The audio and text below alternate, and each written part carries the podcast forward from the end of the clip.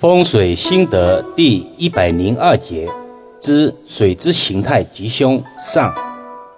古今有云：风水之法，得水为上，藏风次之。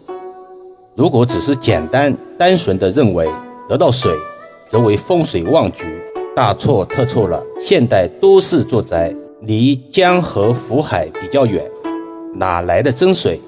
殊不知风水之法。高一寸为山，低一寸为水。小区的林荫小道、公园、街道、路等皆可视为水。水分有情水与无情水之别。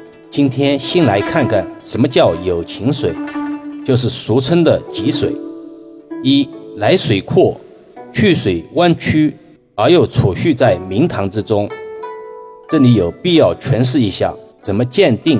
来水与去水其实不复杂，只要记得水往低处流即可。水之两端，高者为来水，低者为去水。大道至简，来水要开阔，而去水则要曲折有情，从而形成堂前有碎水。这在都市阳宅环境中看似有点难，用心领悟则吉。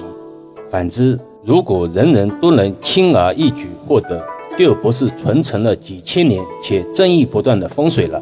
二四水流归宅寝明堂，而聚合听心。所谓四水，在现代都市中通常表现为十字路口的意思，古人也称为四水连堂。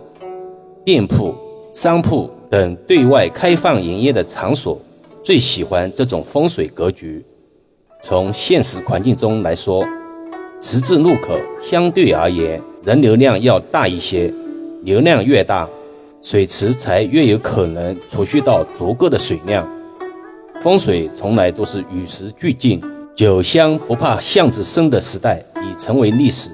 人们的时间不断被碎片化，选择越来越多。三峨眉水回潮作揖，取水玉带环腰。所以称之为金城水，这个相信熟悉易遥老师的朋友们，大多都能明白，水来复位之象，如同一条玉带附身。但也有人不禁会有疑惑：我们得水何用？第一，所谓有形就有灵，水可以改变风水气场感应，俗称地灵人杰。第二。从现实中来说，由马路、街道来环绕富宅，也是人气聚集之象。堪舆中的明堂是指宅前群山环绕、众水招一、生气聚合的场地，以洁净、宽广、藏风、聚气为佳。古人有云：“有水胜过无水，水入明堂胜过不入明堂。”水入明堂一般意味着宅位得水。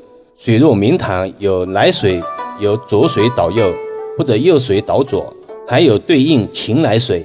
但来水要弯宽柔情，不能对宅子形成冲塞，不能太近，否则会成为冲煞或者割脚水。今天的分享估计又有很多益友听不明白，欢迎大家留言。便于易遥老师能及时调整分享方向。